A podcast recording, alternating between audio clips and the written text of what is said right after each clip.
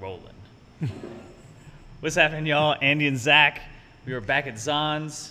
It is the first Monday after daylight savings time. Mm, that's true. Is it, has daylight savings ended or has it begun? Uh, uh, did we save or not save?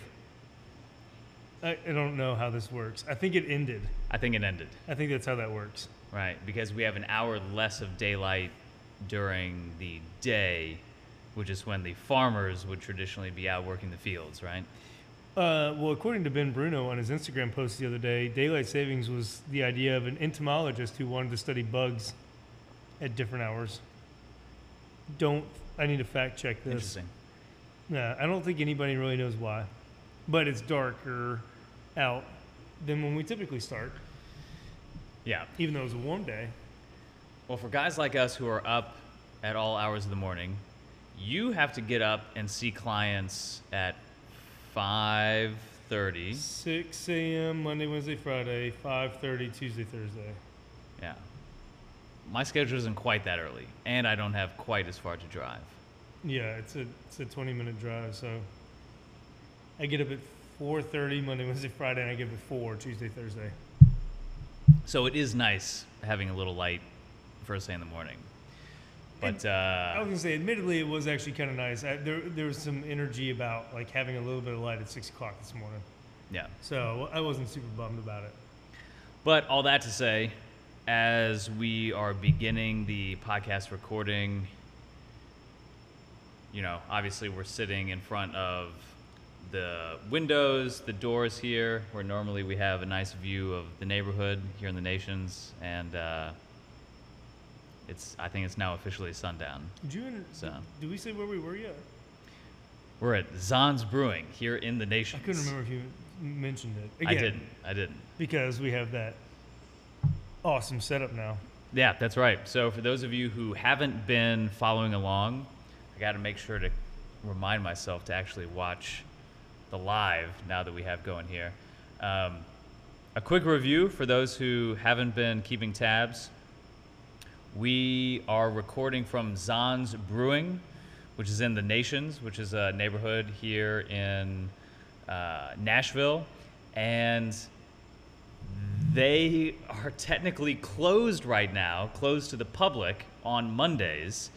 But because we kind of had the tradition of showing up here every Monday to record the podcast, Janine and the rest of the Zons crew were gracious enough to continue to let us using the brewery, literally an old converted church, which is super cool It is really cool. I really like this place. to uh, continue to have us come in, serve us some of their uh, fine adult leisure beverages, and to use the space to record the podcast. So, mad shout out to Zons. Right. And if you're a badass bartender and looking to make a few extra bucks, they are hiring. So give them a call. Yeah, absolutely. Word. And we may or may not be polishing off the last of their pumpkin ale. Right. And I don't. I feel a little bit bad about it, and I also don't. Uh, I mean, it's I mean it's delicious. It is really and good. It tastes it tastes even better knowing that this is probably the last one we're gonna have this year. That's true. Oh, okay. Then then that tickles my fancy.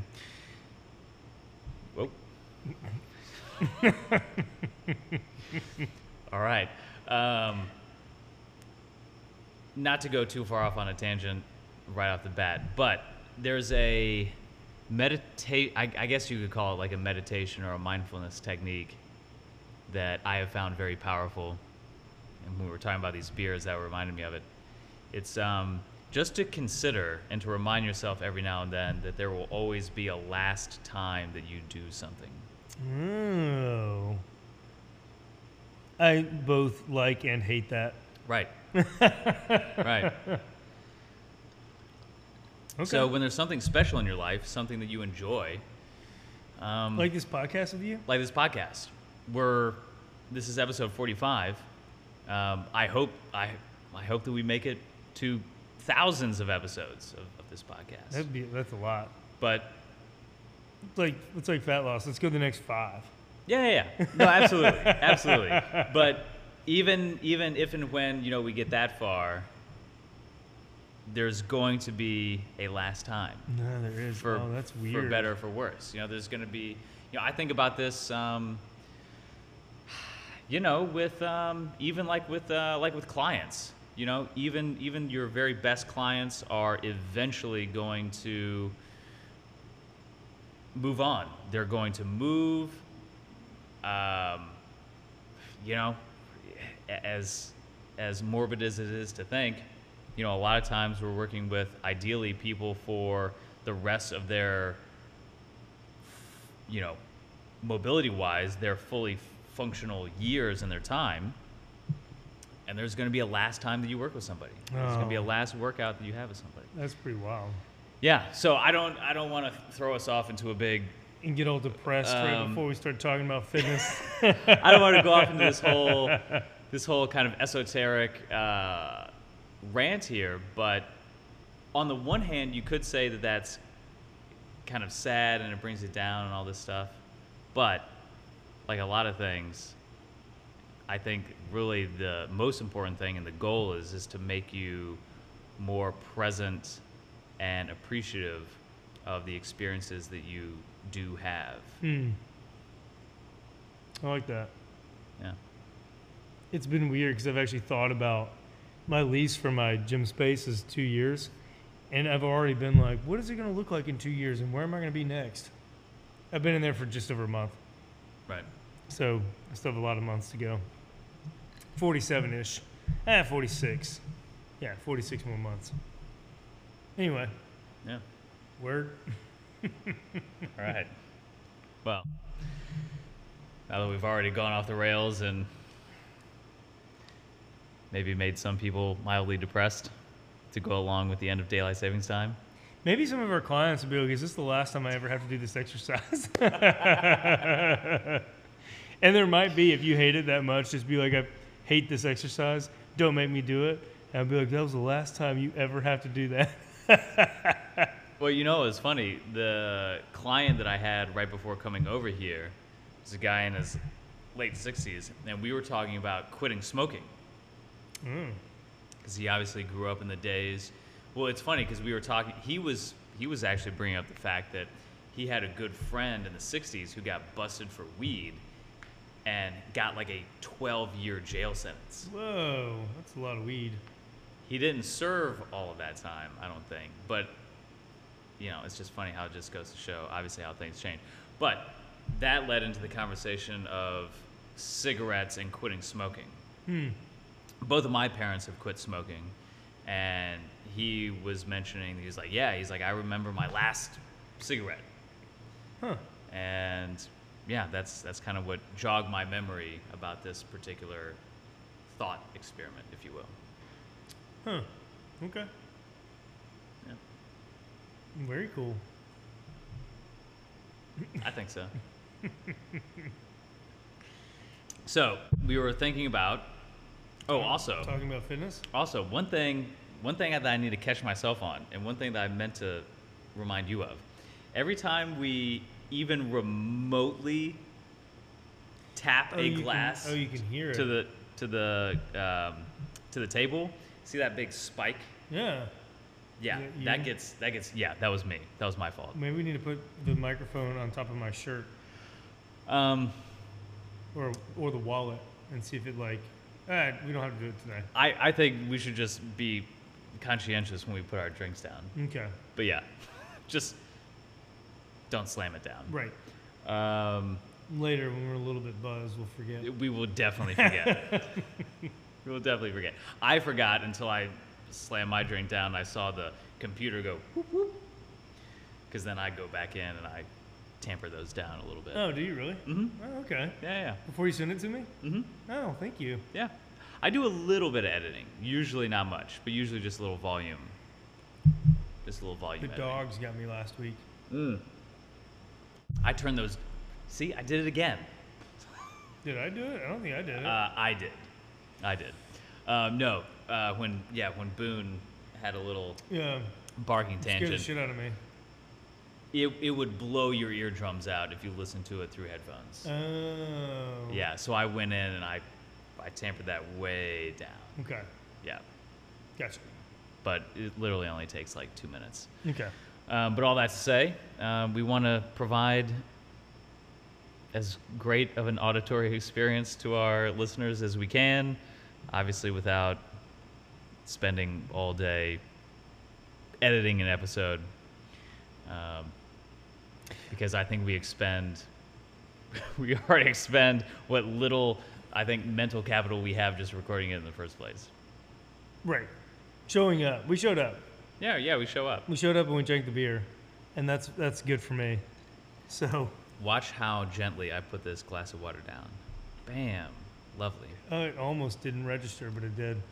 Yeah, it's very it's very sensitive because Yeah. when vibration comes up through the table Well, into the and microphone. sound travels faster through denser materials.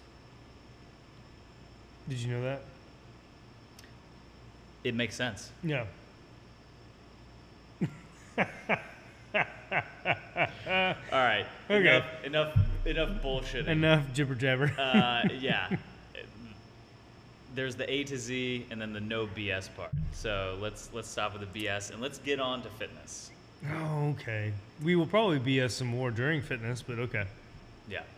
So in the past couple episodes, we have been detailing our favorite exercises for specific muscle groups uh, in s- specific parts of the body. So we had an arm farm episode where we detailed our um, specific, let's say, isolation based exercises for forearms, biceps, triceps, and shoulders. Mm-hmm.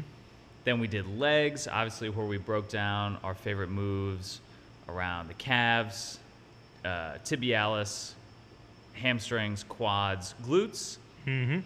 And now we're going to meet in the middle. So the three broad muscle groups of our torso include, I guess what you'd say, the core, the back, and the chest. So we figured we would wrap up this series, if you could call it that, with our uh, favorite torso exercises. Um, okay. Also, uh, depending on how we want to go about this, there's gonna be some crossover. I'm already thinking of like one of my favorite core exercises, and it happens to be also a squat. Oh, So okay. um, you'll like you'll know what I'm talking about here in a minute. I, So I think I do. so there's gonna be a cross some crossover with some of these because realistically, um, even though uh, even though I wrote an article about body part split training being dead, um, where you are talking about movements that are I'm going to use air quotes like body part specific, but it's not quite that simple. There's quite a lot going on in terms of like stability and you know engagement of other muscle groups that are not the targeted muscle group. So like for example, a barbell bench press would in theory be like a chest exercise, but it, you know it's it's pecs, it's triceps, it's shoulders, it's core, it's a lot of stuff going on. It's rotator cuff. So it's a little bit reductionist, but for the sake of the podcast episode, we will play along the, the rules or whatever of body parts specific. But with the caveat that it's not that simple. right, right. I, I, I guess I should say this series, these conversations, kind of exist a little outside of the conversations around smart training. I wouldn't say that. I, I would say the, this series is a little bit of a tangent off of our normal, holistic, comprehensive conversation around training. Sure.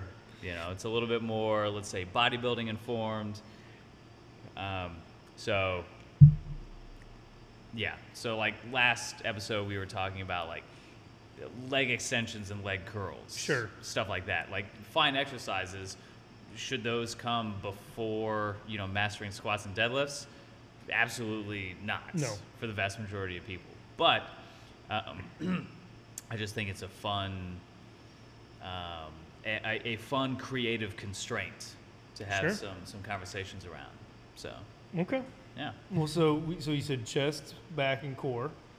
What do you want to start with? let's start with core. Do you want to go first? Mm, not really. What? To be fair, I haven't really thought of it, but I can I can come up with pretty much my answer on the fly right here. I was gonna. I think I have three. Okay. Um, I'm gonna pick the one that most people aren't gonna know as well.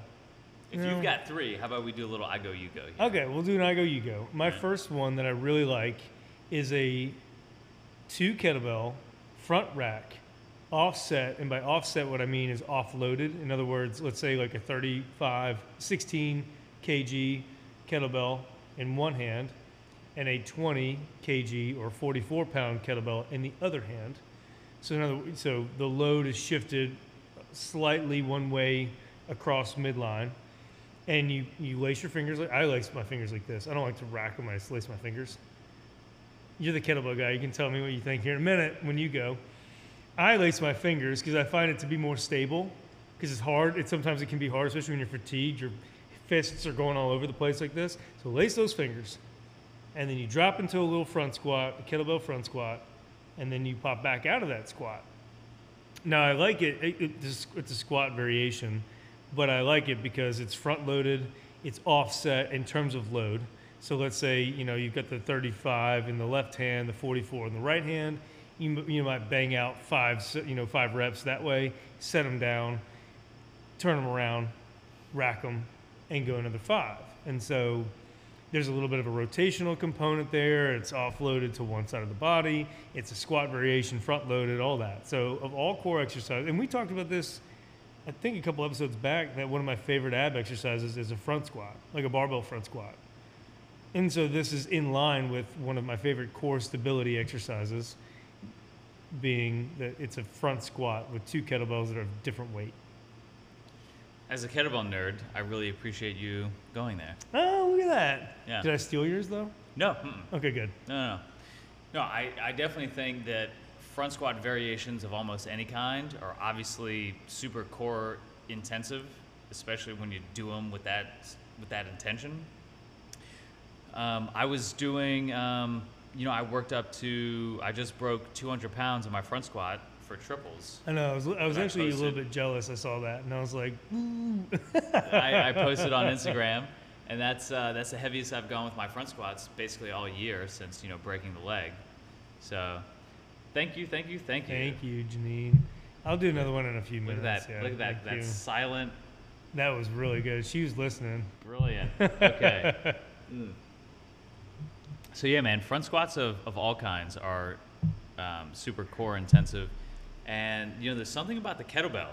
You know, something about having like that mass that's that's obviously so wide coming you know coming off of your torso there um, that obviously adds to that um, core component the only thing that i was raising my eyebrows about which i'm actually not interlocking your fingers sure absolutely i think i think that's totally fine um, and i don't think that necessarily takes away from the core engagement i'm just such a hardcore hard style kettlebell dude that i'm gripping extra hard and i'm bringing them Oh, you're bringing them out. I not out, but I'm bringing my my forearms vertical, and I'm I'm kind of my intention is almost pointing my elbow down to my hip bone, Okay. Yeah, because if you go laced, then you're probably pointing out a little bit, Yeah. like flaring a little bit.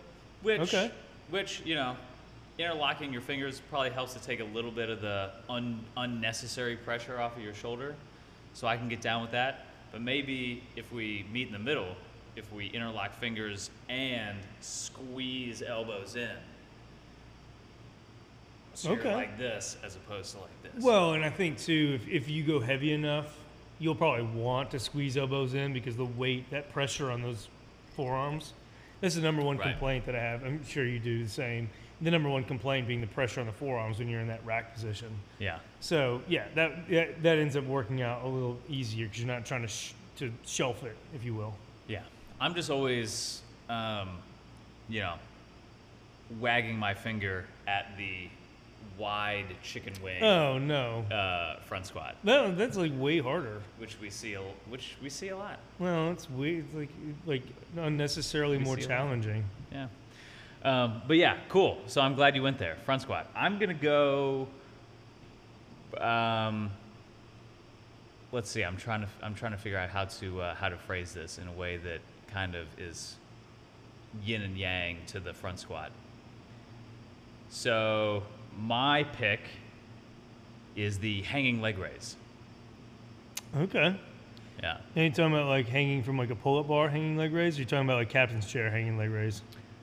Uh, specifically hanging from a pull-up bar. Okay, that's hard. That's tough. But I think a captain's uh, Roman Okay. chair is um, is right there in the ballpark.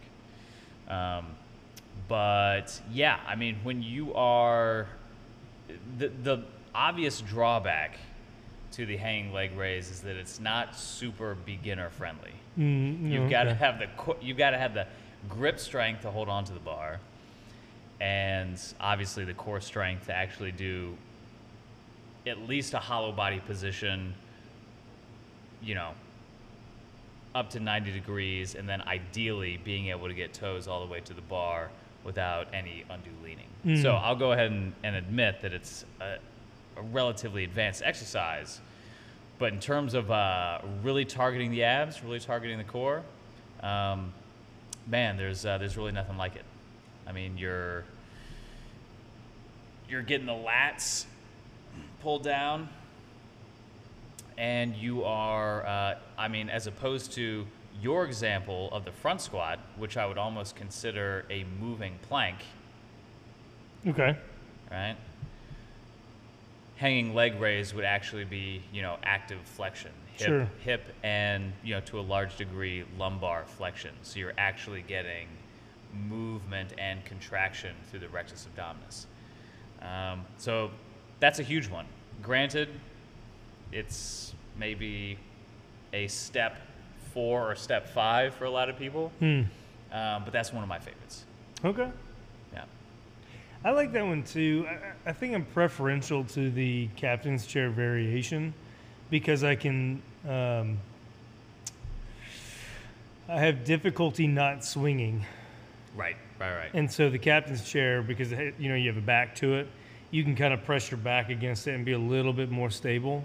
So I do like that, unless you're working from a pull-up bar where your toes can catch, in which case I'll go dead stop, like toes touch, raise Yeah. them up, let them come down, toes touch, like so. So you don't have that momentum swinging back and forth.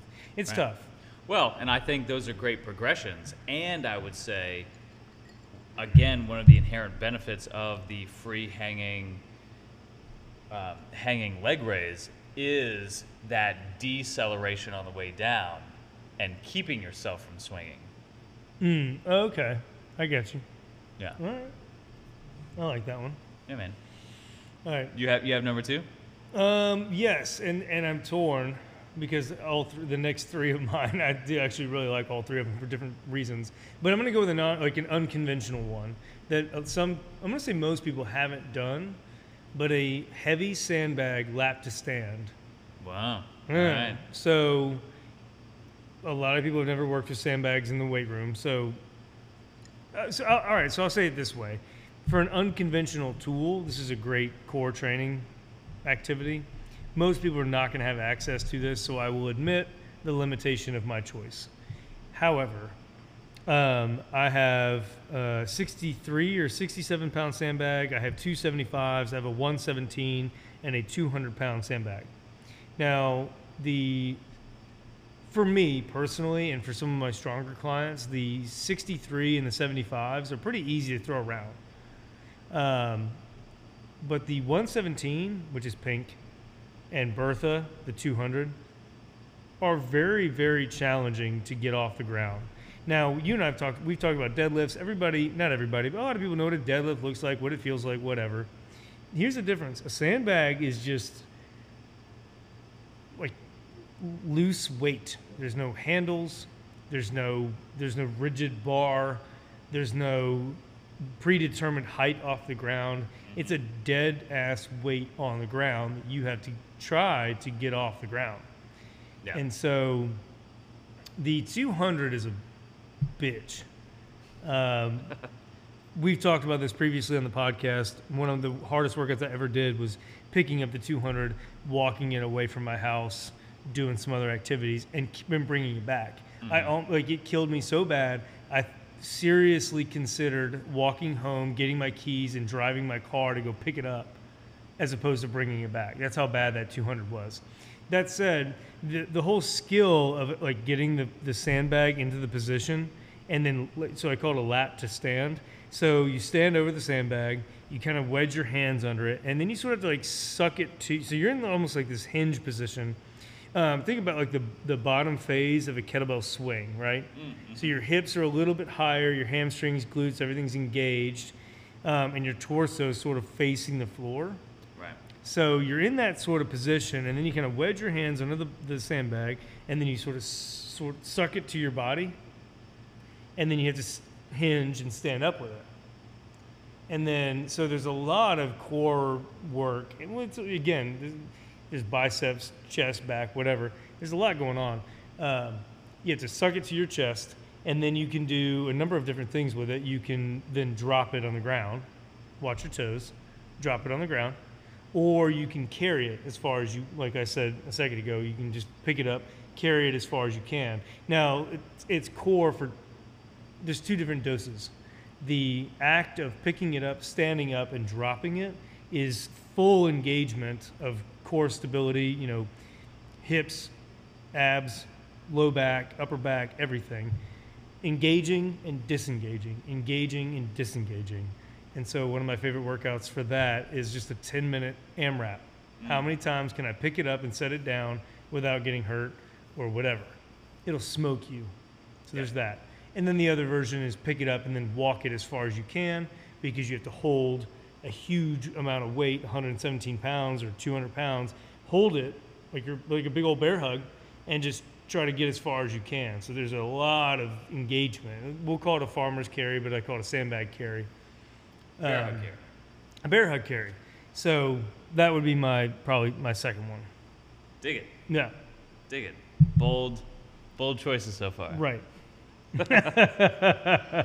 Uh, Yeah, I we're am not messing going, around. I'm gonna go way simple here, Oh, um, and say that one of my go-to core exercises that I do every single day, um, and I have my clients do practically every session is a side plank. oh, interesting. Yep, yep. Simple side plank. I often like to cue side planks with bent knees and and on the forearm. Okay, so so not a T side plank. You're not on your hand like that. Right, right, Right, right. right. Yeah, not like push up, not like full push up position. Um, so I like to do that. Uh, the bent knees obviously shortens the lever, and I find that for most people, you can just isolate the feeling of oblique engagement a lot better with uh, with bent knee as opposed to straight leg. Obviously, some people's knees get a little cranky with the, the leverage. Mm. So, even for people who are super strong and have no hip or knee issues, um, I will still often cue the bent knee variation. Okay. Yeah. And, you know, usually we'll hold for anywhere between 30 seconds and a minute. And I just like to cue high hip. Um, you know, if you raise your top leg and you really focus on pushing and driving that bottom knee into the ground, you'll get quite a little glute, hmm uh, glute medius, maybe, if you will, kind of like that clamshell Sure. type of type of feeling. Um, and it's it's user friendly. Obviously, you don't have to uh, have any equipment to do it. There's no 200 pound sandbag needed. but That's yeah, true. I do like that. but doing doing that side plank and just focusing on deep breathing and having people, thank you, having people, you know, maybe palpate the muscles a little bit Sure. to actually kind of really feel like the actual stiffness of the uh, lower oblique as you work there, um, I think is huge. And um, I think maybe if you wanted to supercharge the side plank, obviously you could do a Copenhagen style side plank, um, which I guess is a little hard to describe, but that's essentially where instead of instead of holding yourself in a side plank by pushing your lower knee into the ground, you're actually holding yourself up by squeezing your top knee or leg down into a bench or or a step. Right. So imagine you're doing a side plank, but the top leg is elevated on the side of a bench. Right, right. So It's really tough. that's that's another favorite side plank variation. But Well, you yeah, get- simple, simple as that. Yeah, you get some adductor activation with that one too. I do like the Copenhagen plank with my warm ups for squats. Big time. Yeah. Yeah, yeah, yeah. yeah. So I'll, I'll work in, depending on how my knees feel, I'll work in like hamstring curls and Copenhagen planks with my warm up sets for squats. Mm-hmm. And then my knees typically tolerate it better.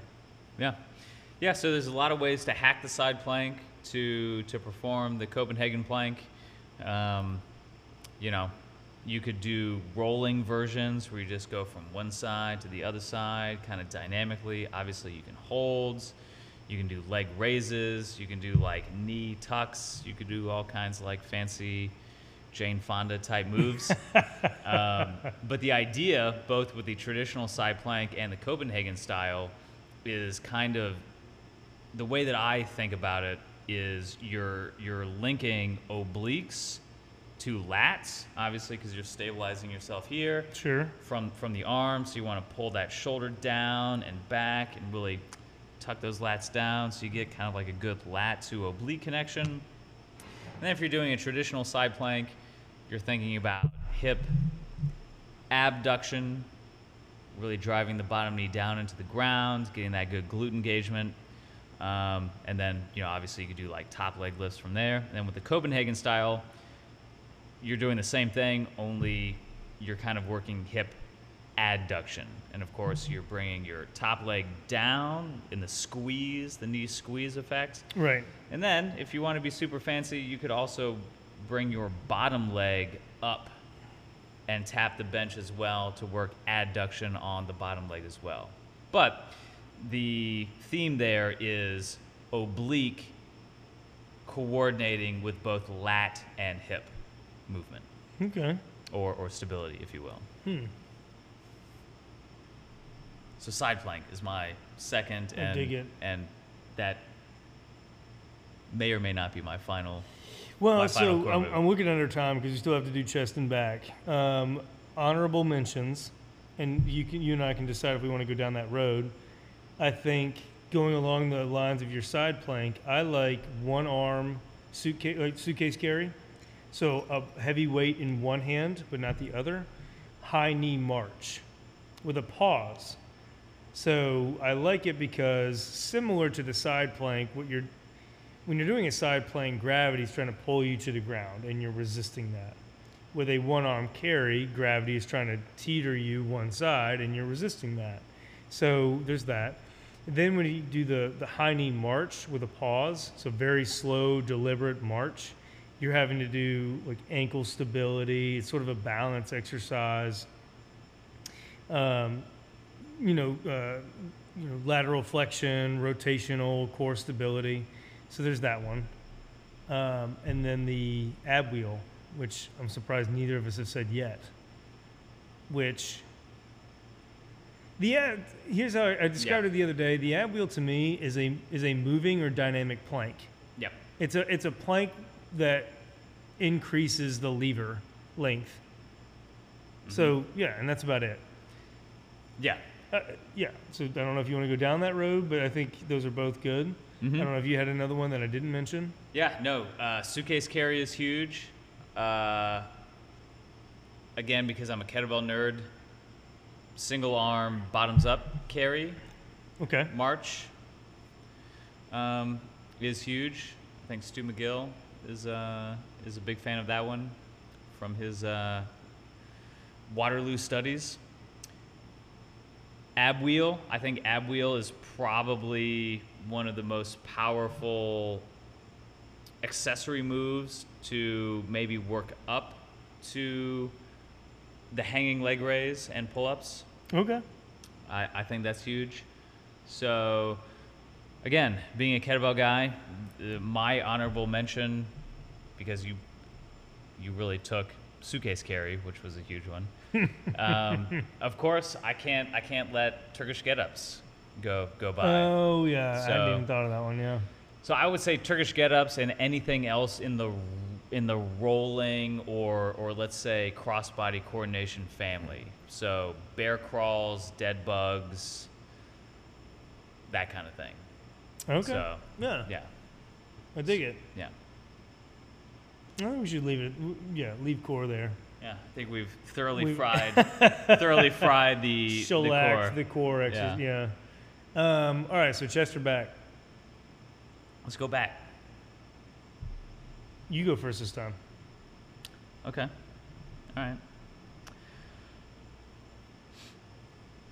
Granted, this is this is totally off the top of my head, but I will say I, I will also frame this, and maybe we could say the difference between like upper back versus like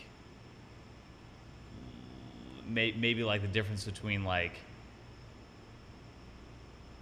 rhomboids and upper back musculature Sure. versus lats and pulling down musculature. Sure. Like, uh, yeah. Vertical versus horizontal. I would maybe? say we could characterize it as vertical or horizontal, or we could characterize it as um, flexion extent. Well, flexion would not be would not count, but extension based. yeah. Let me sidebar. I don't consider the deadlift a back exercise. Yeah, Going back to- nor nor do I. Right. Going back to the whole body part Yeah. split thing, I don't. I would not put deadlifts in the back category. That I, I'm not oblivious. I understand that low back and upper. There's a lot of back, like lats. There's a lot of back going on, but low back and lats in the deadlift are are contracting isometrically for the most part, right? Yep. Yeah, yeah. So, if we really wanted to characterize it as a back exercise, I think that you would have to assume that whatever the exercise was is taking those muscles through full range of motion, and the deadlift doesn't do that with low back or lats. It's Yeah. an isometric hold effectively. So now your hips and your hamstrings are moving, Yep. but your upper back or whatever is not really. So I don't consider the deadlift a back exercise. Again, going back to we preface this in the beginning of the episode, it's not that simple. Right. Right. Yeah, but I will defend my assertion that the deadlift is not a back exercise. It is a hip and hamstring exercise. Yeah, and I, I would definitely agree with that. Uh, and it's funny, the phase of training that I just wrapped up with on on one of the push pull days, uh, the main pulling. Uh, I, I wouldn't say the main pulling exercise, but one of the big pulling accessory moves was snatch grip, deadlift. So yeah, snatch grip, you could make the argument that it is obviously more taxing on on the back and the rhomboids, um, especially at the weight that I was using. Practically no problem for my hips, but quite the challenge for my, let's say, back and traps. Sure. But again, yeah, the deadlift I, I kind of feel is its own thing. It lives in the hip hinge Right. I agree. uh, realm. But tangent aside, Okay. um, I'm gonna go. I'm gonna go Batwing row. Okay. I know this one, but the audience doesn't. So, with a close second being like TRX bodyweight row. But um, for those who aren't familiar, the Batwing row is where you simply lie down, belly down, face down on a bench, and you have two hefty weights um, in each hand, kettlebell or dumbbell, usually, and you just pull them off the ground, and you're driving your elbows uh, back, and you're holding an isometric row. Belly down, obviously, you would kind of consider this a variation of a chest supported row. And this kind of comes from the school of Dan John, where he likes to hold, uh, if memory serves me right, you know, 15 to 30 seconds with super heavy weight. Um, really targeting the rhomboids, which are the muscles kind of between the shoulder blades and obviously like the, the upper back in general. So the reason that I'm kind of leading with that is because it is essentially an isometric exercise, very user friendly. It's super, eh, it's very hard to mess up, and you can handle a lot of weight. Hmm. which when you're training your back is kind of part and parcel of the, the process. So I will be the first to admit, I don't personally train uh, bat wings that much, only because we have such a variety of chest supported row machines Mhm. at the gym where we recreationally train at. Um, but for someone who doesn't have access to like full gym equipment, if you just have a bench and a couple of heavy weights, I I think it's a great way to train the back. Um, I'll agree with you. Uh, to com, so this is uh, I'm going to compound on yours, but my favorite is not. Well, I'm, I'm going to throw in a different one for variety's sake. I, I do like the chest supported row. Um, here's where I'm. Here's where my mind is going. The humble row. Now, I like I'm preferential to chest supported over, let's say, cable rows. You're saying, are you ins- you're insinuating one arm? No, no, no, no. Um, I, I like two arm, mostly for efficiency's sake. Uh, the one arm row is great, um, but we're picking our favorite. So I'm going to go with chest supported row. Very similar to yours, and very similar to what Dan John does. What I like to do, and I've been doing this lately with a lot of my clients, is um, we'll you know grip and rip you know 10 15 10 12 15 reps and on the last one only isometric hold for as long as you can Now, help help me visualize this. At your gym, how are you doing this? I have my my benches can incline and and so my I have adjustable benches Oh, okay. so you're face down on the bench Got it. you grab your weights you do your you know you're doing your rows face Got down it. and on the last one only isometric hold for as long as you can Sure. Um, or a variation of that is let's say I want you to do 10 reps, Zach. We're going to do chest support rows, 10 reps, but every single rep is a five count hold. Woo.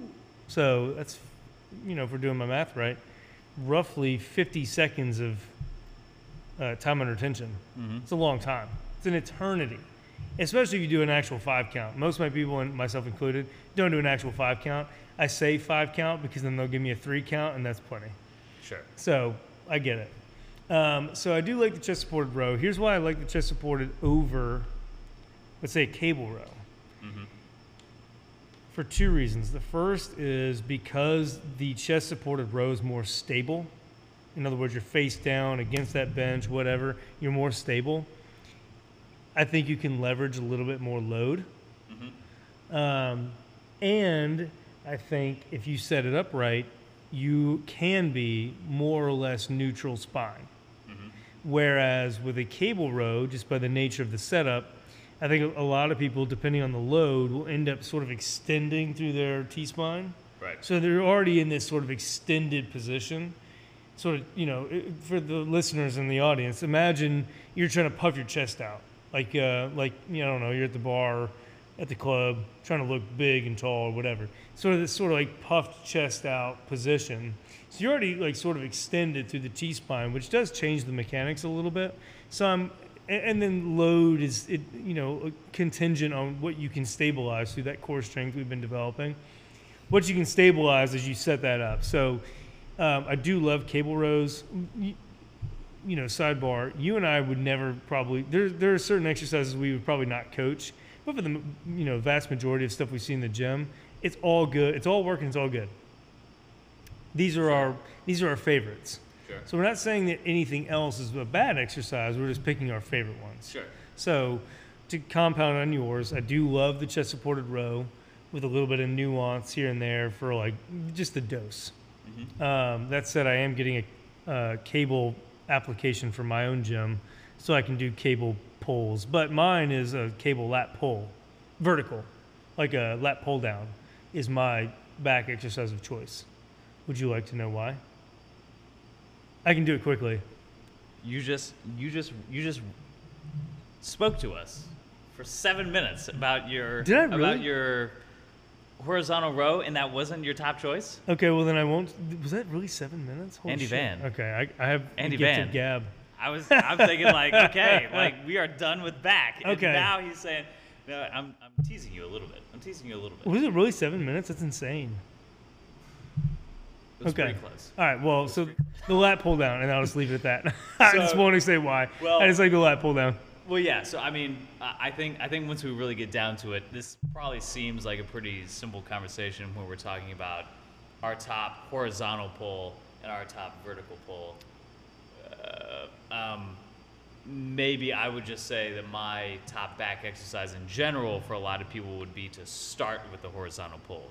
But you're saying you might want to start with the vertical.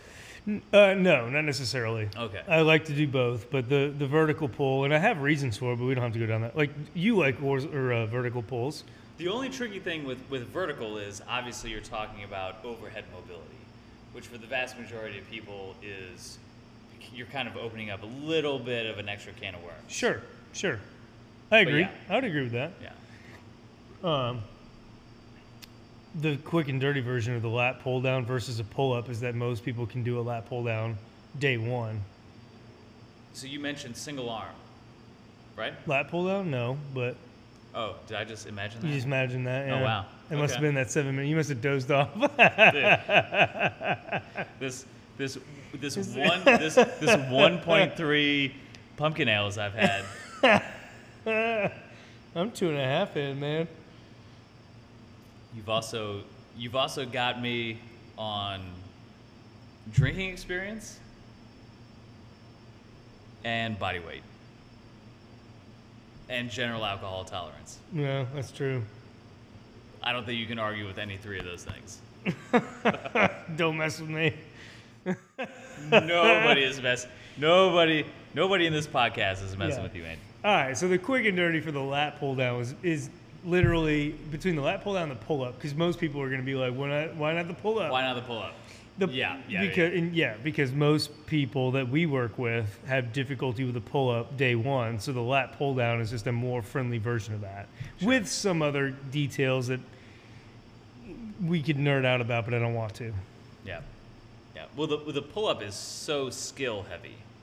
Right. and there's so many other moving parts to the pull up that for for pure back training if we're talking about um, training the back musculature obviously pull-ups are great but there's so many other drills i think need to get their due beforehand now if you want to talk about body weight strength that's kind of a different conversation than what we're having here Sure.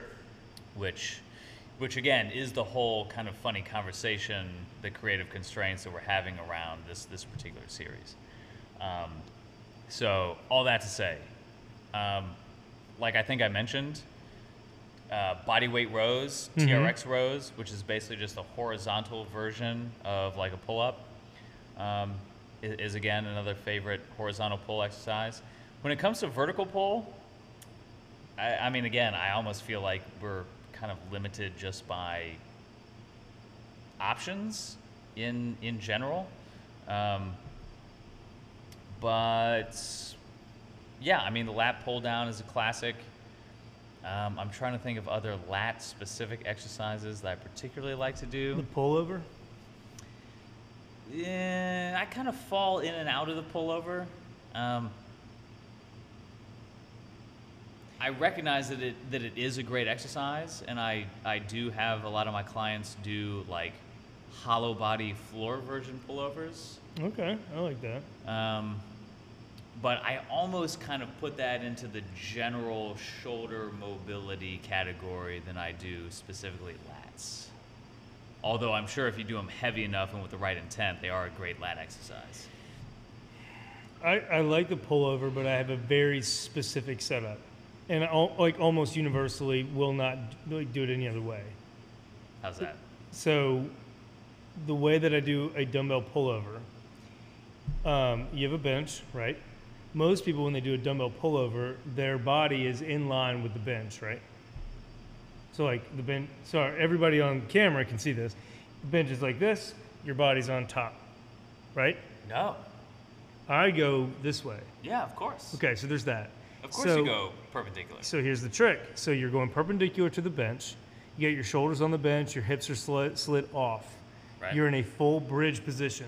Yep. And I'm talking about like get that ass engaged. Yeah. Like squeeze that ass. Yeah. So full bridge position. Then, as that dumbbell, oh, so and then, and this is where you have to be very careful in the setup. I'll tie a like a band pull apart band around the dumbbell and anchor it behind my head towards the floor. Now, here's why. When you're doing that dumbbell pullover, when you're way overhead towards the floor, you have a lot of engagement in those lats. And then you got to drag it over the top of your chest, right?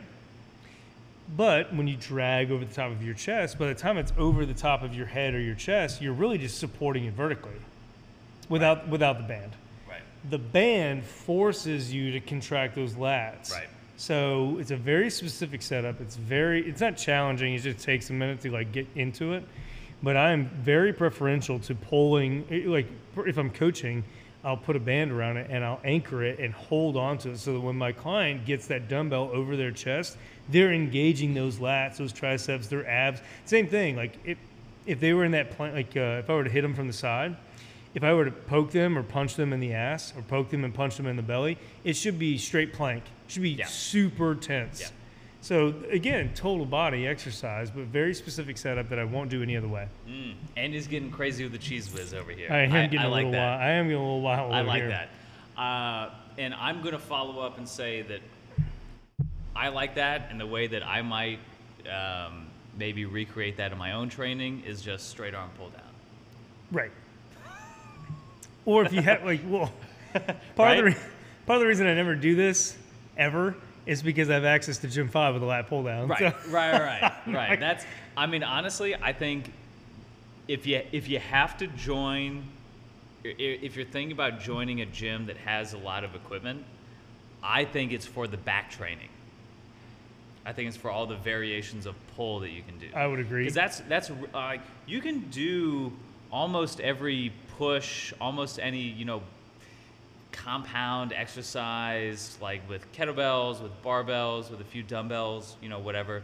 But I think where your your traditional gym equipment really shines is with back training. I would agree with that. You get lat pull downs, you get cable rows, you get you get the plate loaded rows, all kinds of rows, T-bar rows. You like know, in infinite grips, you got like the high grip, Right. middle grip, low grip, underhand grip, overhand grip. I mean, honestly, when we train at Gym 5, we almost never do a workout that doesn't involve some sort of row. No, well, based on our experience as coaches, I don't think that's an accident. Yeah, like we're al- we're always on that that that chest supported horse. That's horse, like my favorite row. one. Yeah, that's my favorite one. I want I want that one in my gym. you know, we're always doing, you know, like uh, the cable row, or we're doing, you know, we did T-bar row last week. We're always doing some sort of row. So back training, if nothing else, if you're serious about back training, it might be worth it to join a commercial gym if you don't.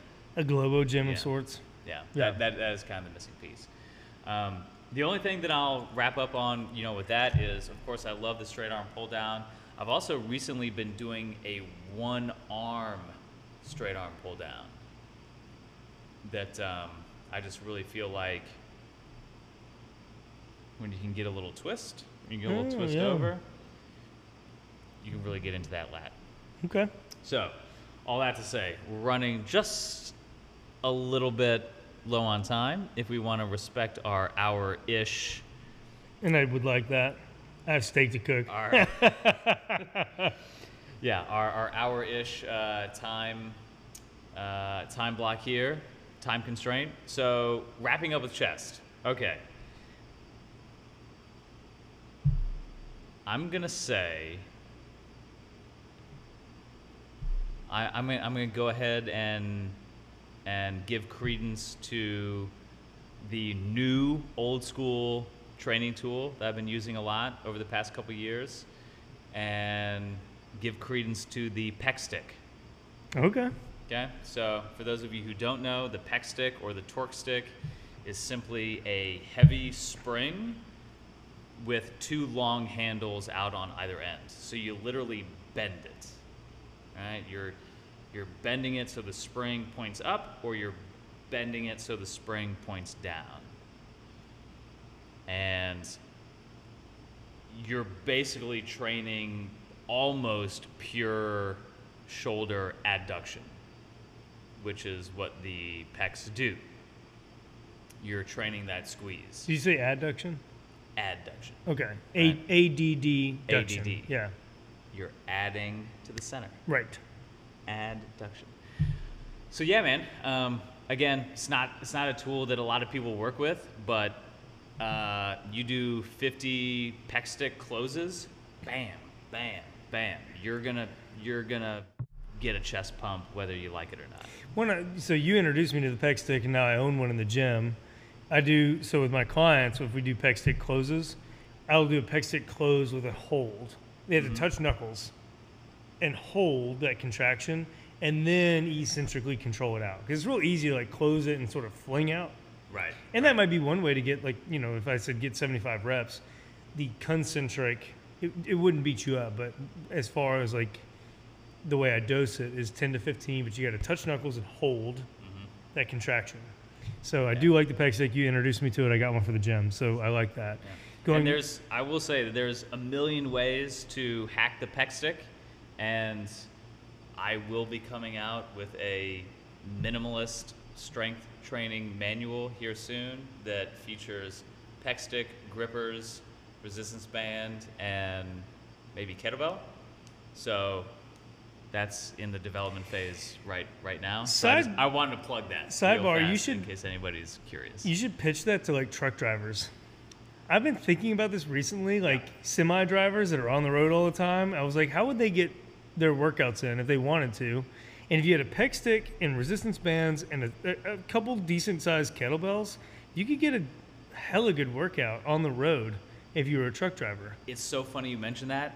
Two of my most recent online clients, one is a truck driver, Okay. and the other lives in an RV. See? Yeah. Buddy. Yeah. That's, that's good stuff. Um, so yeah, I, I'm going to go ahead and say just just general pec stick uh, drills, but yeah, the close, the hold, the slow eccentric. Um, that that's kind of my left field answer there to Okay. the first first idea for for pec or chest training. All right. Um, I'm going to um, piggyback on top of that. So I am not going to pick a barbell bench. Now, a lot of people listening to this podcast are going to be like, they're going to say barbell bench. And you and I are not going to say it. I'm not going to say it. I'm not going to say it. and and to go back to what you were saying, so one of the primary jobs of the pec and pec minor is to adduct, to bring the arm towards the center. And if you've got a bar in your hands, you the advantage of the barbell bench is that you can leverage a lot of weight. But you can't bring your hands closer together while you're doing it. You can't adduct the arm. So um, you and I won't pick the barbell bench.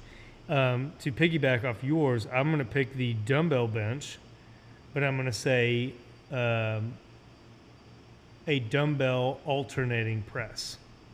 So the way that I coach it is you lay on your back, both dumbbells are in the up position.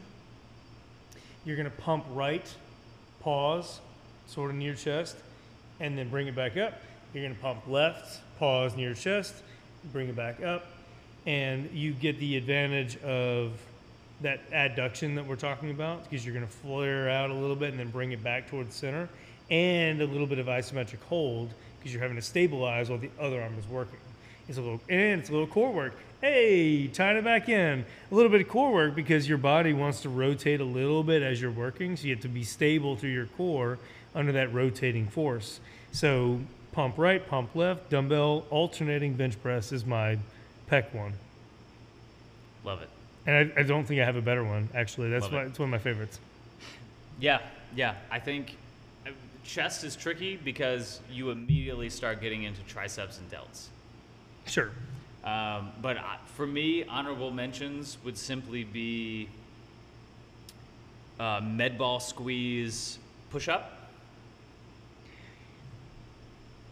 Okay. and dumbbell flies. Okay.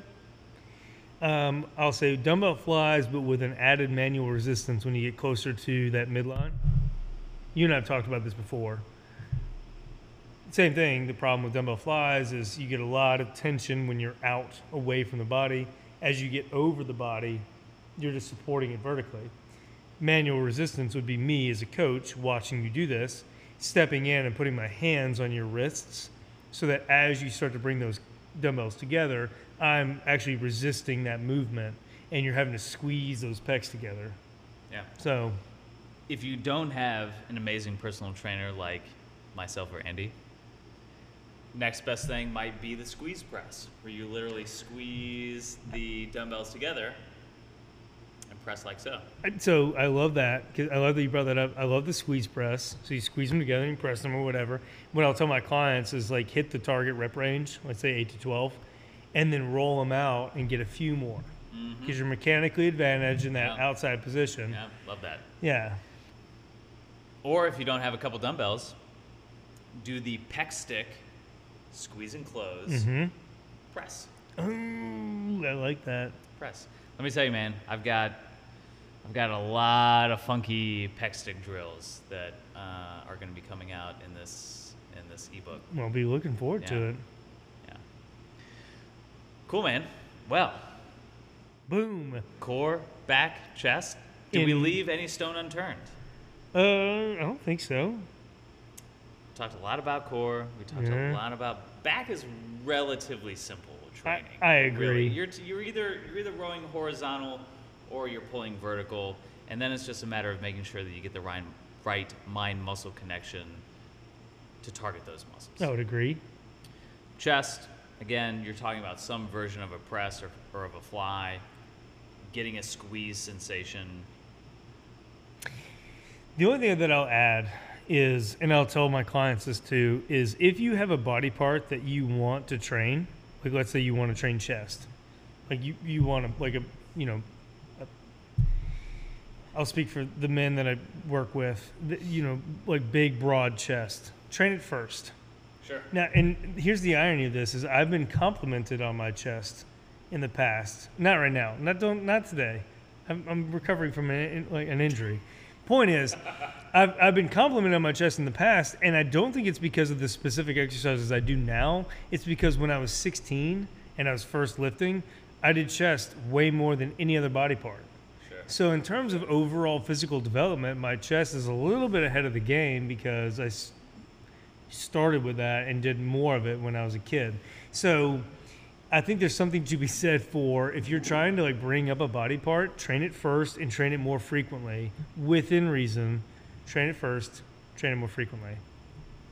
I think that is a great piece of advice to wrap up on and to close this series on specific muscle group training.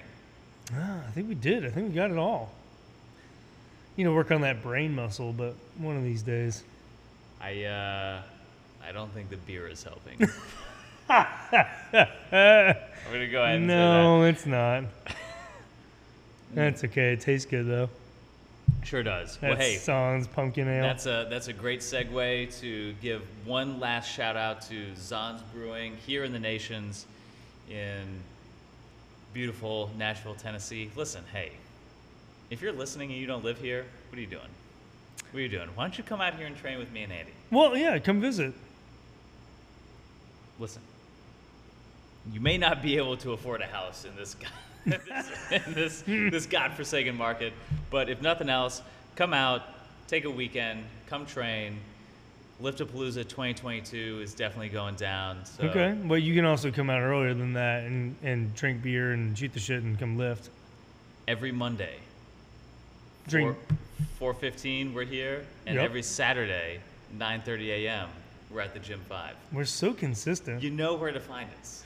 don't even play. Don't even play like you don't know where to find us. Well, and here's the crazy part about that is um, I have, at least to you, maybe not like live on this podcast. If you want to be a guest on this podcast show, A, or just an audience member, B, Oh, yeah. I will buy your beer. I'm not fucking around. I will buy your beer if you want to come hang out with us while we record. Hit us with questions, whatever. Come hang out 4:15 every Monday. I will buy your beer. That. If you want to come lift with us, I will buy your guest pass for Gym 5. I'm not fucking around. Andy is not afraid to throw around the big bucks. It's like $10, but okay. Big bucks. When when when many dozens of people take you up on your offer. Wouldn't that be funny if there's like an actual dozen people? Dude, I'm just I'm so glad that Andy Van Strength and Conditioning is off to such a strong start. It really is. Listen, I'm listen, not gonna lie. no it joke, is. no joke. I want to wrap up with this. We're, we're kind of at the part. We're kind of at the part now. I'll be honest. I'll be honest. This this may not be a very popular thing to say. I am not one to give a lot of kudos when someone is on step one of the process. So, for example, when you get when you get the keys to your new gym, Yeah. and you post it on social media and you get 100 comments saying congratulations of course of course i am there to support you and to say congratulations Sure. but it's just like the whole wedding thing yes everybody let's show up to the wedding. Let's have a good time. Let's celebrate this couple. But what counts? Where are we at the 10 year anniversary? Mm. where where are we when the business is actually running? So all that to say i want to give you a massive kudos now because you actually you've always deserved it. But you have built an amazing gym a fully functioning boutique studio in west nashville you have a uh, a growing stable of clients. I don't want to say a full stable of clients because there's always room for one more. Sure. But you're as busy as you've ever been, Mm-hmm. and you still find the time to do this podcast and to cook amazing food for you and your wife.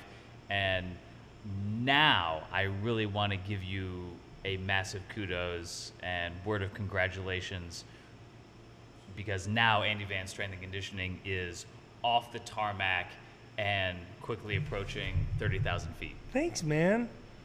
Did you know that my like love language is words of affirmation? I did not know that. Well, you're doing a great job. I feel showered in love right now. That was my goal. Thank you. That was my goal. Thank you. So, so great work, man. I'm super duper proud of you, and um, I'm, I'm obviously excited to see you continue to grow your community, because um, again, it's really special, and and I think something that we touched on a lot at Liftapalooza was uh, talking about the importance of community, the importance of a strong training environment, and it's something that is kind of rare. It's kind of rare to have a super special, you know, training environment um, that caters to, you know, a a person as an individual. And I think as strength and conditioning coaches in the sphere that you and I uh, run in, it's I, I mean again it's something that's uh, that's kind of rare. And if i had the cojones i would open my own gym on the east side. I mean, but, you, um, you can. but um, the only dotted line that i'm interested in signing is um, the one on instagram for this particular podcast. Which doesn't cost me a monthly mortgage. Doesn't cost me doesn't cost me monthly rent. So all that to say i appreciate you taking the the risk you taking the responsibility to really create something that quite literally has your name on it Yeah. so as we wrap up episode 45 thanks for sticking around for this long to do two days worth of podcasts almost and um, yeah as we uh, head into the end of the year i'm uh, i'm i'm humbled and i'm excited for for what's to come God, you have such a way with words, man. You're so good and very inspiring in your own content creation. I'm over here like, I should post on Instagram and then don't.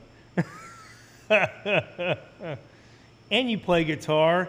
What a dreamboat. you know where to find me I do. I'm just gonna be like everybody. Holler at Zach. You all know where to find me.